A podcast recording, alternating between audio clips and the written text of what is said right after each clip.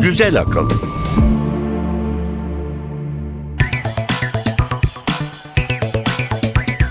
Merhaba, Güzel Akıl 43. programda beraberiz. Ben Elif Yılmaz. Ben Emre Üç Kardeşler. Kısa bir tanıtımımız var önce onu dinleyelim. Güzel akılda bu hafta.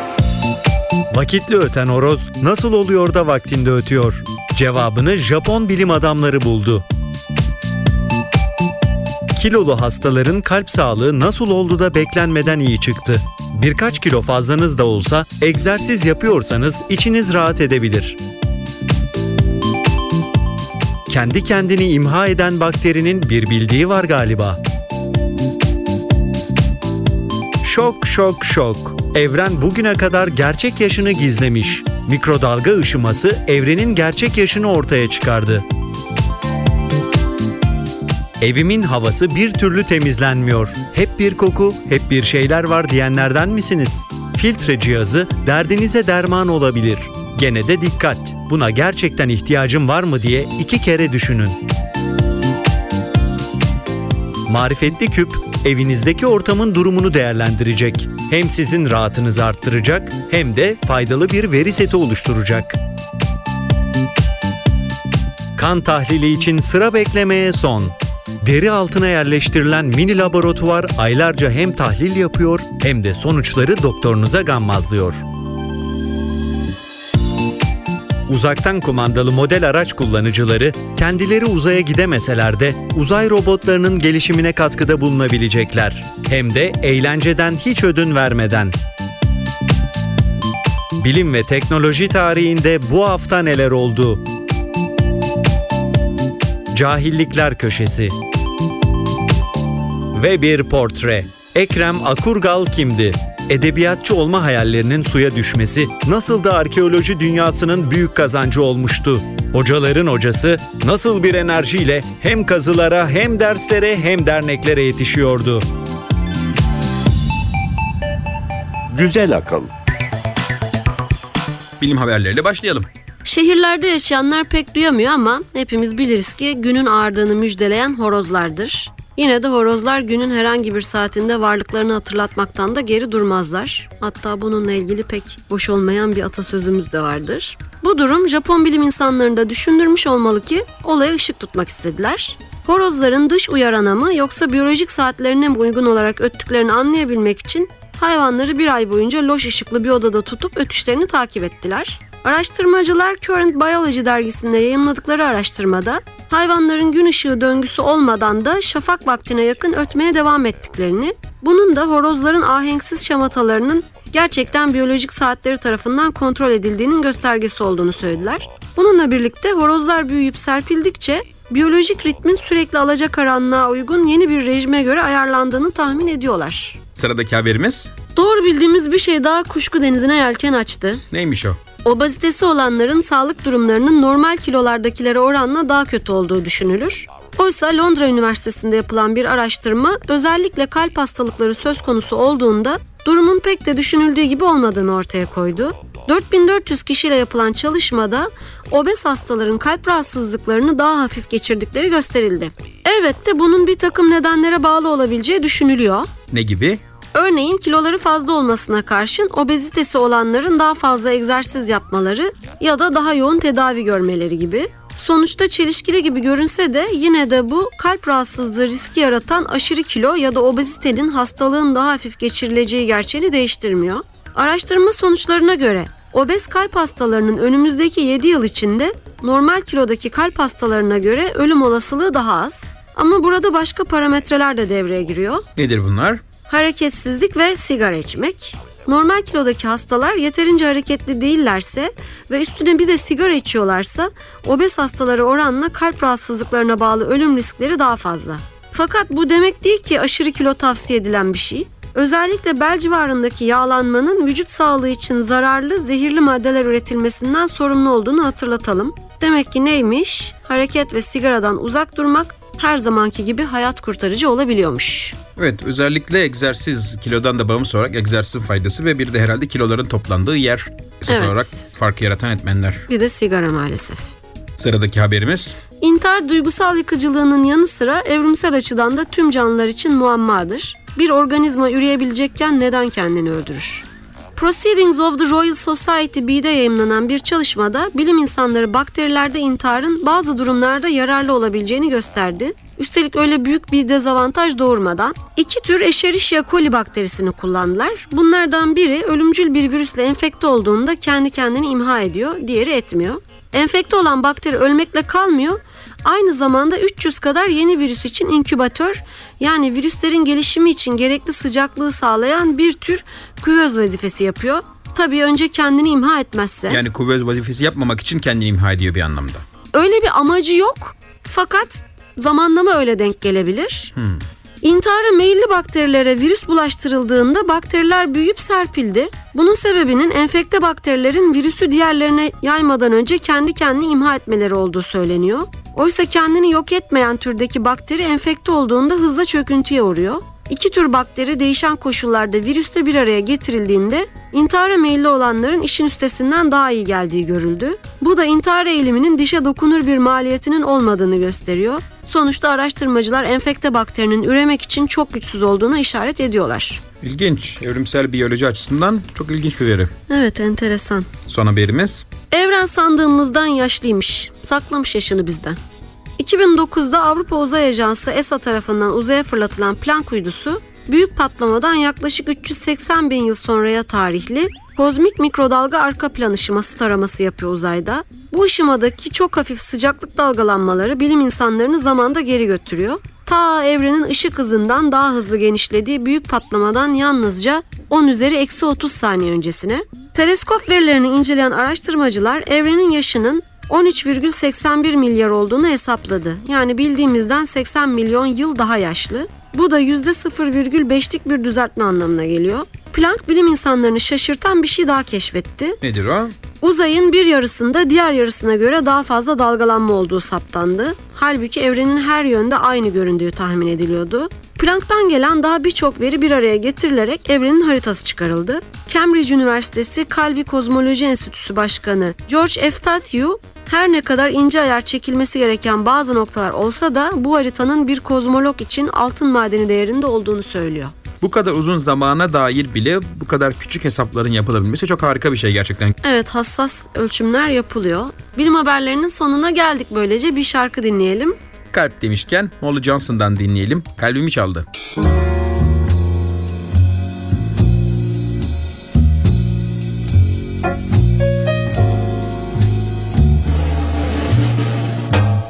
If you could see where I was coming from, you would know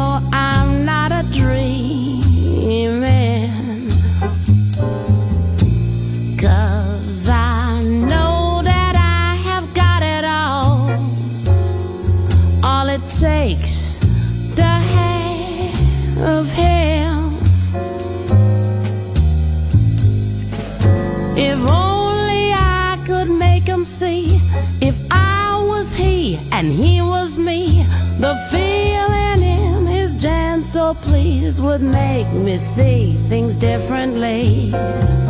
One thing that's sure to me, he's got my heart. Please don't you tell me that my foolishness is what's gonna do me in. Cause for him to go away from me, my life will have been.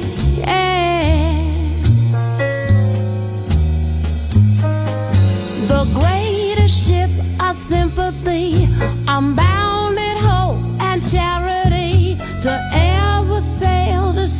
a love to only end in tragedy. One thing I plainly see He's got my heart. Güzel akıl.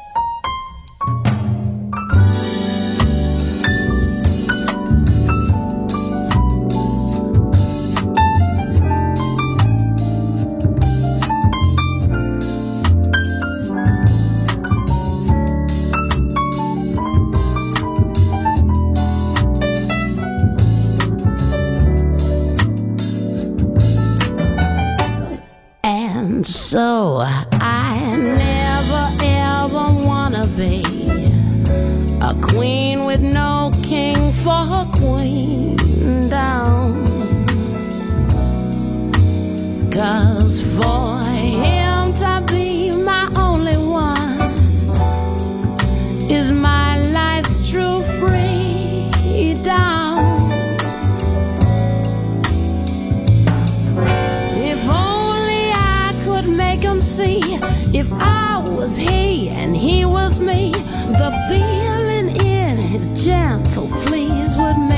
see things differently.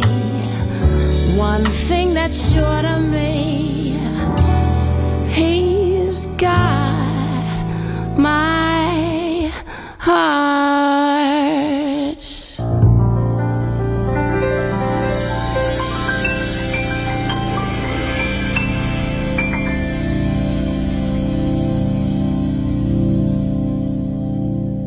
Güzel akıl. Teknoloji haberleriyle devam edelim. İlk haberimiz ev teknolojisi konusunda. Hava durumu deyince hep evin dışındaki havanın durumunu anlasak da evlerimizin içindeki havanın da özellikleri hem konforumuz hem sağlığımız için çok önemli. Mesele sadece ev içindeki hava ısıtmak ya da soğutmak da değil.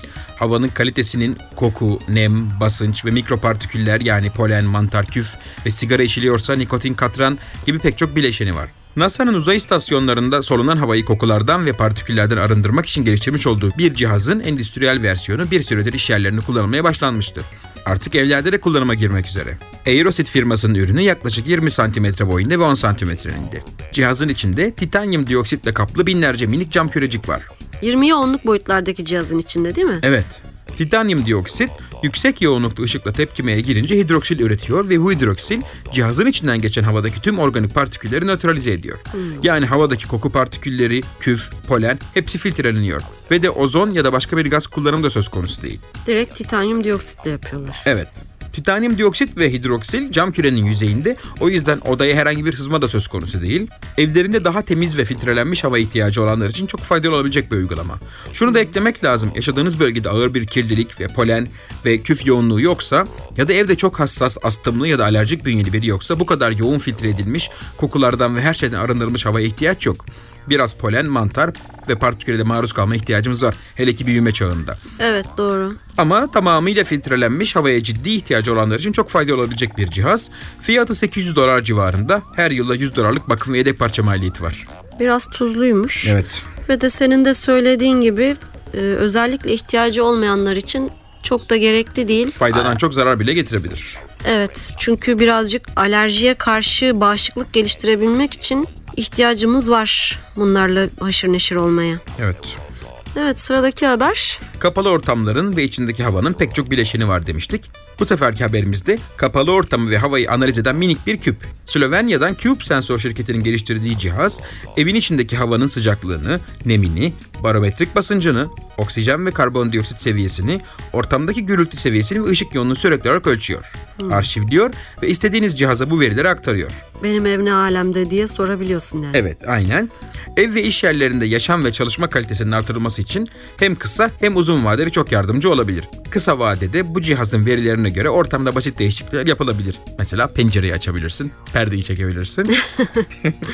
Bu cihazdan on binlercesinin verileri bulut ortamında toplandığında ise oldukça kıymetli bir veri seti ortaya çıkacak. Bu da mimarlar, iç mimarlar, iklimlendirme ve makine mühendislerinin tasarımlarını ilerletmeleri ya da daha kaliteli iç ortamların geliştirmesi için çok faydalı olabilir. Evet üçüncü haber. Sıradaki haberimiz tıp teknolojisi konusunda.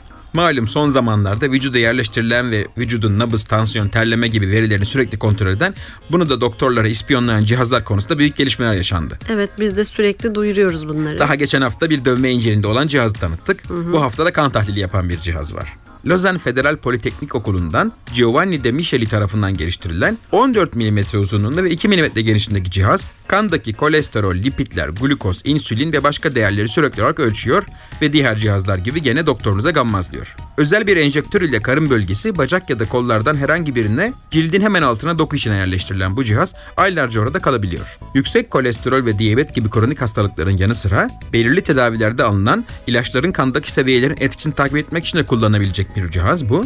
Çünkü cihazın içine kanda ölçülmesi istenen maddeye göre farklı kitler, markerlar yerleştirilebiliyor. Cihaz radyo dalgaları ve bluetooth teknolojisi kullanarak tahlil sonuçlarını internet üzerinden doktora göndermekte. İnsanlar üzerine testlere başlanmak üzere ve 4-5 yıl içinde piyasada olması bekleniyor. Evet son haber. Uzaktan kumandalı model uçak ve hava araçlarını sever misin Elif?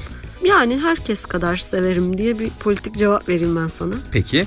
Son yıllarda özellikle akıllı telefonlarla uzaktan kumanda edilebilen oldukça marifetli model hava araçları moda oldu. Çok mantıklı tabii. Cebinde zaten bir telefon taşırken neden bu oyuncağın uzaktan kumandası da olmasın? En popüler modellerden biri de Parrot Drone isminde 4 pervaneli bir helikopter. Daha doğrusu quadcopter. Cihazın popülaritesini gören Avrupa Uzay Ajansı bu popülaritenin kendi uzay programlarını geliştirdikleri robot uzay ve hava araçlarını kontrol eden yazılımlara da katkısı olabileceğini hesapladı. Nasıl? Parrot kullanıcılarının cihazı uçurmak, dengeli tutmak, manevra için yaptırdıkları tüm hareketleri kaydederek. Parrot drone'u kullanan kişi elindeki telefonla her saniye cihaza pek çok komut gönderiyor ve kamerasından gelen görüntüleri izliyor. İşte Avrupa Uzay Ajansı'nın telefona yerleştireceği program bir kullanıcının Parrot'u uçururken yaptığı tüm hareketleri kaydediyor. Uzay araştırmasına daha da uygun olsun diye telefondaki program Parrot'ın kamerasının kaydettiği görüntüyü sanal bir uzay istasyonu görüntüsüyle birleştirmekte. Yani kullanıcı Parrot'ı havada uçururken bir uzay istasyonunu kullanıyormuş hissine sahip oluyor. Bu şekilde uzay robotlarını çalıştıran algoritmaların çok daha sofistik hale getirilmesi planlanıyor. Sofistike yani karmaşık hale getirilmesi istenilen bir şey mi? Yani burada amaç uzay istasyonundaki robotun aklının bu cihazı kullanan bir insan gibi çalışmasını sağlamak. Yani bunu taklit etmesini sağlamak. Çünkü bir uzaktan kumandalı uçağı kullanan insan her saniye bir sürü karar alıp bunları uyguluyor. Gözlemliyor ve her an karar değiştiriyor. Dolayısıyla robotun da bu e, karmaşık mekanizmayı taklit etmesi istenmekte. Ha yani sofistikeden kasıt robotun hareketleri. Evet. Teknoloji haberlerinin de sonuna geldiğimize göre bize ne çalacaksın? Kan tahlil cihazı demişken Nora Jones'tan dinleyelim. Genç kan.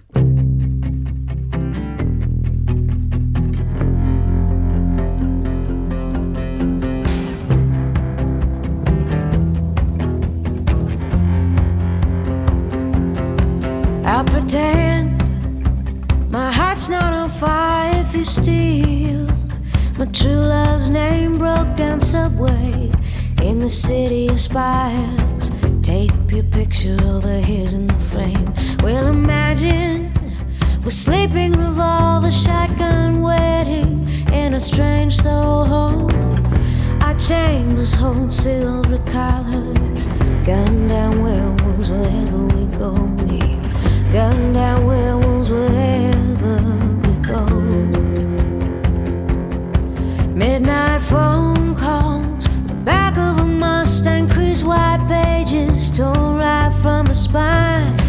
Kiss my neck with a crooked, cracked fang. You always hoped one day you'd be mine. Through our fathers, our funeral pyres, I'm not sure. We were playing a game, busted gasket in a field full of lions. No one noticed we set fire burrows aflame. No one noticed we set fire burrows aflame. Güzel akıl.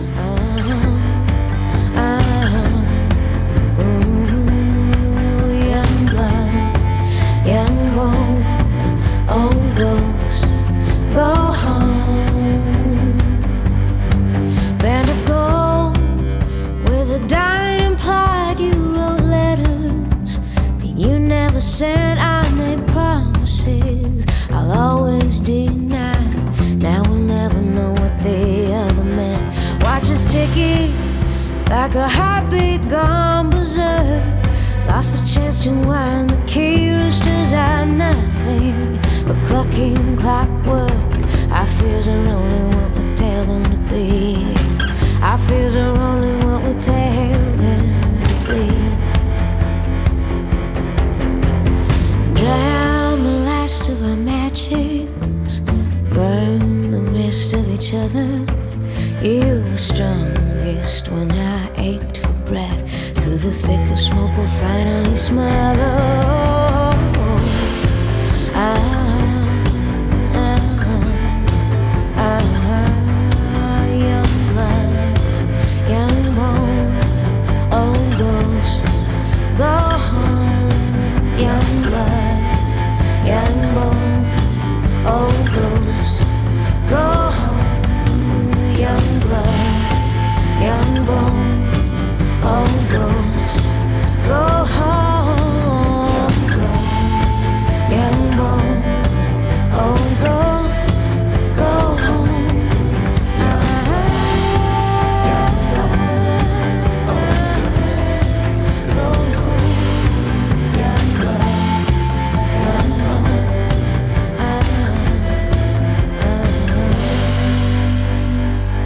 Güzel akıl. Bilim ve teknoloji tarihiyle devam edelim. Bilim tarihinde bu hafta. 18 Mart 1965. Voskhod 2 mürettebatı Alexey Leonov ve Pavel Belyayev ile birlikte uzaya gönderildi. Leonov yörüngede ikinci tura atarken gemiye bağlı olarak aracın dışına çıktı. Alexey Leonov uzay yürüyüşü yapan ilk insan oldu. 10 dakika süren yürüyüş sırasında fotoğraf çekmeyi de ihmal etmedi. 19 Mart 1827. 18 yaşındaki Charles Darwin ilk bilimsel buluşunu gerçekleştirdi. Bir tür kabuklu deniz canlısı olan Polizoan flustra'yı parçalara ayırıp inceleyen genç Darwin, hayatı boyunca ilgileneceği doğa bilimlerine böylece ilk adımını atmış oldu. 20 Mart 1900. Nikola Tesla elektrik enerjisinin kablosuz iletimiyle ilgili buluşunun patentini aldı. 21 Mart 1684. Giovanni Domenico Cassini, Satürn'ün iki uydusu Tethys ve Dione'yi keşfetti. Daha önce de yine Satürn uydularından Iapetus ve Rhea'yı keşfetmişti. 22 Mart 1907. Londra'da yanmalı motorlu taksilerde taksimetre kullanılmaya başlandı. 1891'de Wilhelm Brun tarafından icat edilen taksimetre kullanımının amacı hem şoförün hem de yolcunun kat edilen yol konusunda hemfikir olmasını sağlayarak tartışmaya açık durumları ortadan kaldırmaktı. 23 Mart 1993. Kalıtsal nörolojik hastalık Huntington'a sebep olan gen, Amerika Birleşik Devletleri, İngiltere ve Galler'den 6 laboratuvarın katılımıyla oluşan Huntington hastalığı ortak araştırma grubu tarafından bulundu. Hastalığa yol açan genin izine 4. kromozomda rastlandı. Hastalık adını kalıtsal olduğunu 1872'de keşfeden George Huntington'dan almıştı. 24 Mart 1955. İlk açık deniz petrol sondaj kulesi Amerikan şirketi CG Glasscock Drilling tarafından inşa edildi. Beaumont Yard'da yapılan kule 827 ton itme ve 942 ton çekme kuvveti uygulayabiliyordu. Sırada cahillikler köşesi var onu dinleyelim. Cahillikler köşesi. Kollar ve bacaklar neden uyuşur? Bu tamamen sinirseldir. Kolların uyuşmasının bazı uzuvlardaki yetersiz kan dolaşımıyla alakası yoktur. Daha çok kolların beslenmemesiyle ilgilidir. Üst kol ve koltuk altındaki sinir ağrılarının baskı görmesi sonucu kollar beslenemez ve uyuşma hissi yaratır. Özellikle uyku sonrasında görülen bu karıncalanma ilk anlarda hissedilmez ve bir süre sonra geçici hassasiyet bozukluğuna yol açabilir.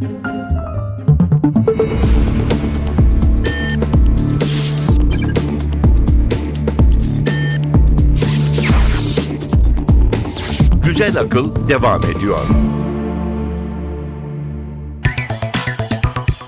Bu hafta portre köşemizde Ekrem Akurgal'ı konuşacağız. Anadolu güneşinden batıyı da haberdar eden uygarlık elçisi. Türkiye topraklarını avucunun içi gibi bilen, toprağın altında uyuyan uygarlıkları gün ışığına çıkaran arkeolog. Gerçekleştirdiği kazılar, yazdığı makale ve kitaplar, yaptığı konuşmalar, yetiştirdiği öğrencilerle hem Türkiye'de hem de dünyada bilime gönül vermiş herkesi kendisine hayran bırakan bilim insanı.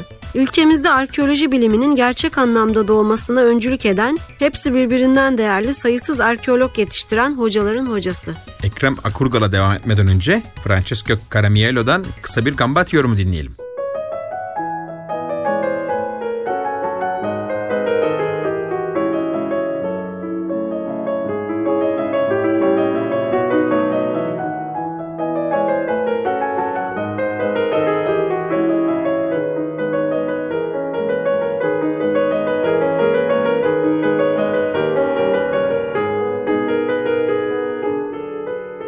Güzel akıl.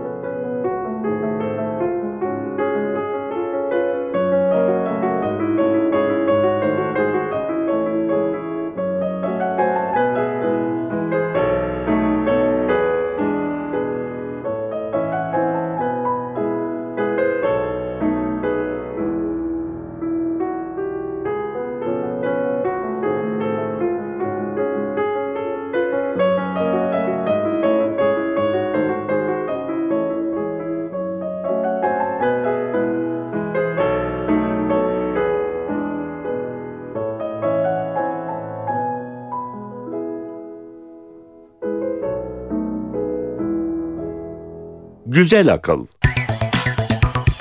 Ekrem Akurgal 30 Mart 1911'de annesinin ailesinin Hayfa Tulkarem'deki çiftliğinde dünyaya geliyor. Ailenin ilk erkek çocuğunun doğumu çoğunluğu Araplardan oluşan halk tarafından büyük coşkuyla karşılanıyor. Hatta öyle ki o günden sonra babası Ebu Ekrem, annesi Ümmü Ekrem olarak anılmaya başlanıyor. Ekrem Akurgal'ın doğduğu çiftliğin sonradan arkeolojik olarak büyük önem kazanacak olan tarihi Kayseriye kentinin yakınlarında bulunması da güzel bir tesadüf.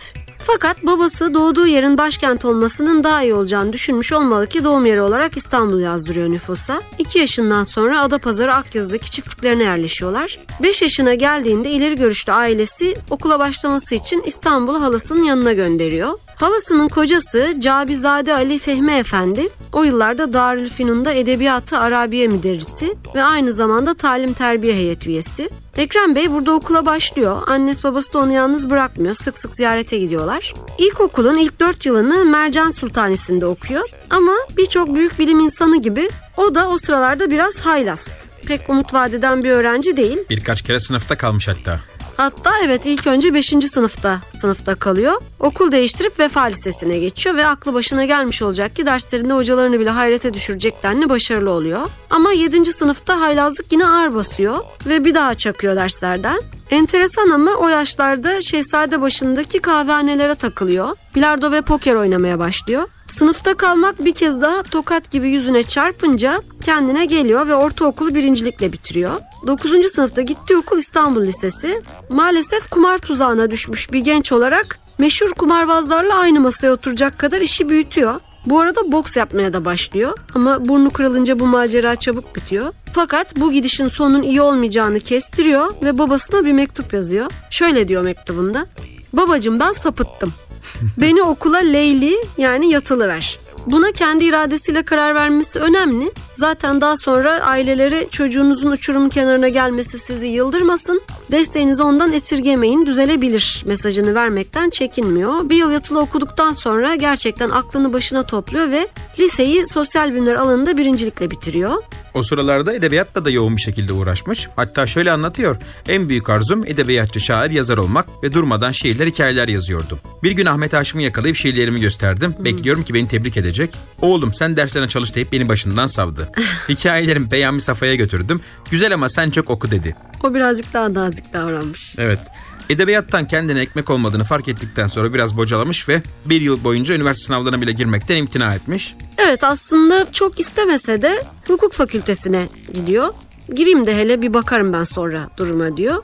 Bu arada tarihe de merak sarıyor. Özellikle Atatürk'ün tarih teziyle ilgileniyor. Fakat bir gün arkadaşları Cumhuriyet Gazetesi'nde kendisiyle ilgili çıkan haberi gösteriyorlar. İstanbul Erkek Lisesi'nin 1930-31 öğretim yılı yurt dışı sınavları için aday gösterdiği 3 kişiden biri. Ve kendisinin haberi bile yok. Gazeteli resmini görünce fark ediyor zaten. Evet. Çok seviniyor. Söylenen tarihte sınavlara giriyor. İlk tercihlerini büyük, ikinci tercihlerini küçük harfle yazmalarını istiyorlar. Tarihi büyük arkeoloji küçük harfle yazıyor. Aslında gönlünde yatan arkeoloji ama tarihi 6 arkeolojiye bir kişi alınacağı için tarihte şansım daha fazla olur diye tarihi yazıyor önce. Fakat kaderden kaçış yok. Arkeolojiyi kazanıyor. Ve 1932'de arkeoloji eğitimi almak üzere Almanya'ya gönderiliyor. Ki gittiği okul Almanya'nın çok iyi üniversitelerinden biri. Evet ve e, devlet de yurt dışında okuttuğu öğrencilere çok iyi olanaklar sağlıyor. Ekrem Bey de bu sayede rahat bir öğrencilik dönemi geçiriyor. Fransızca biliyor zaten. Almanya'da da Almanca, İngilizce, Latince ve Yunanca öğreniyor. Zaten bir bilim insanının mutlaka iyi derecede yabancı dil bilmesi gerektiğine inanıyor.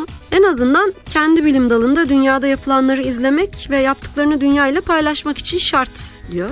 1933'ten 1940'a kadar ünlü arkeolog Gerhard Rodenwald'ın öğrencisi olarak klasik arkeoloji öğrenimi görüyor. Helen ve Roma arkeolojisi, eski çağ tarihi, klasik filoloji, eski Yunanca, Bizans, Avrupa, İslam ve Türk sanatları ve felsefe tarihi dersleri alıyor. Dil öğrenmeye meraklı demiştik. 3 dönem boyunca Hititçe çivi yazısı ve 4 dönemde Helen epigrafisi yani yazıt bilim eğitimi alıyor gönüllü olarak. 1939'da Likya kabartmaları üzerine olan doktora tezini bitiriyor. Tez çok başarılı bulunuyor ve Alman Arkeoloji Enstitüsü tarafından basılıyor. Yaz sonunda Uluslararası Klasik Arkeoloji Kongresi'ne katılıyor. Çok heyecanlı. Çünkü üçüncüsü yapılan bu kongre tüm dünyadan arkeologların katıldığı çok büyük bir organizasyon. Ne var ki daha ilk günden Hitler'in Polonya'yı işgal edeceği haberi kongreye gölge düşürüyor. Çoğu katılımcı ülkesinin yolunu tutuyor. Türk öğrencileri de hükümet geri çağırıyor. Ekrem Bey de ilk kafileyle geri dönenlerden. 3 ay sonra Türkiye'nin savaşa girmeyeceği kesinleşince Almanya'ya geri dönüyor ve doktora bitirme sınavlarını veriyor. Hatta doçentlik tezini de hazırlıyor. Bu da bir ilk aslında Türkiye için. Çünkü harp yanıtı üzerine hazırladığı yazılı tezle Türkiye'de doçent olan ilk insan. O zamana kadar tezle değil atamayla doçent oluyor insanlar. Doktorasını savunur savunmaz Türkiye'ye dönen Akurgal 1941'de Dil Tarih ve Coğrafya Fakültesi'nde önce asistan aynı yılda doçent oldu. Okulda el attığı ilk iş bölüm için bir kütüphane kurmak oluyor. Sümeroloji ve Hititoloji gibi bölümlerin gayet güzel kütüphaneleri varken arkeoloji bölümünün kütüphanesinde sadece 600 kitap bulunuyor. Ve Ekrem Okurgal 10 yıl boyunca canla başla çalışıp 5-6 bin ciltlik bir kütüphane haline getiriyor burayı. Evet bunu 600'den 6000'e çıkarmış 10 yıl içinde. Evet 10 katı.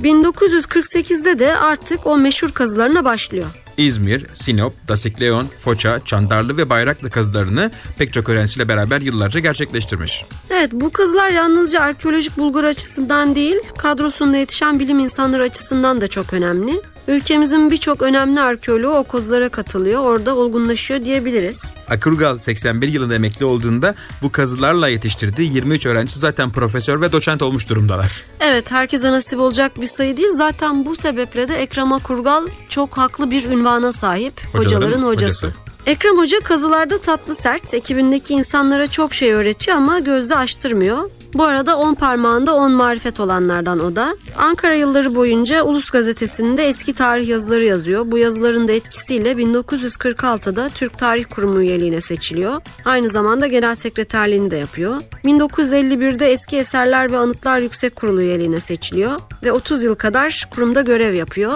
1956'da üniversitede Türk Sanatı Tarihi Kürsüsü'nün kurulmasına öncülük ediyor. Ayrıca Kütüphanecilik ve tiyatro bölümlerini de kurmuş. Evet ve Anatolia adlı bir dergi çıkarmaya başlıyor. Dergi uluslararası bir nitelik kazandırmak için adını özellikle Anatolia koyuyorlar. Bu dergi aracılığıyla dünyada 275 kuruluşla irtibatları oluyor. Fakat ne yazık ki 1961 askeri darbesiyle derginin yayın yönetmenliğine başka biri getiriliyor ve adı da Anadolu olarak değiştiriliyor. Bu arada 1957'de Ekrem Akurgal ordinarius profesör oluyor. Bu da Akurgal'ın imza attığı ilklerden. Çünkü seçimle ordinarius profesör olan ilk kişi ülkemizde. Daha önceleri atama yoluyla ordinarius profesör olunuyordu. Çalıştığı yıllar boyunca pek çok uluslararası arkeoloji enstitüsü ve bilimler akademisinde üyesi oluyor. Evet ayrıca Princeton, Berlin, Pisa, Viyana üniversitelerinde de konuk profesör olarak görev yapıyor. Anadolu'nun zenginliklerini yurt dışındaki arkeologlarla da paylaşıyor.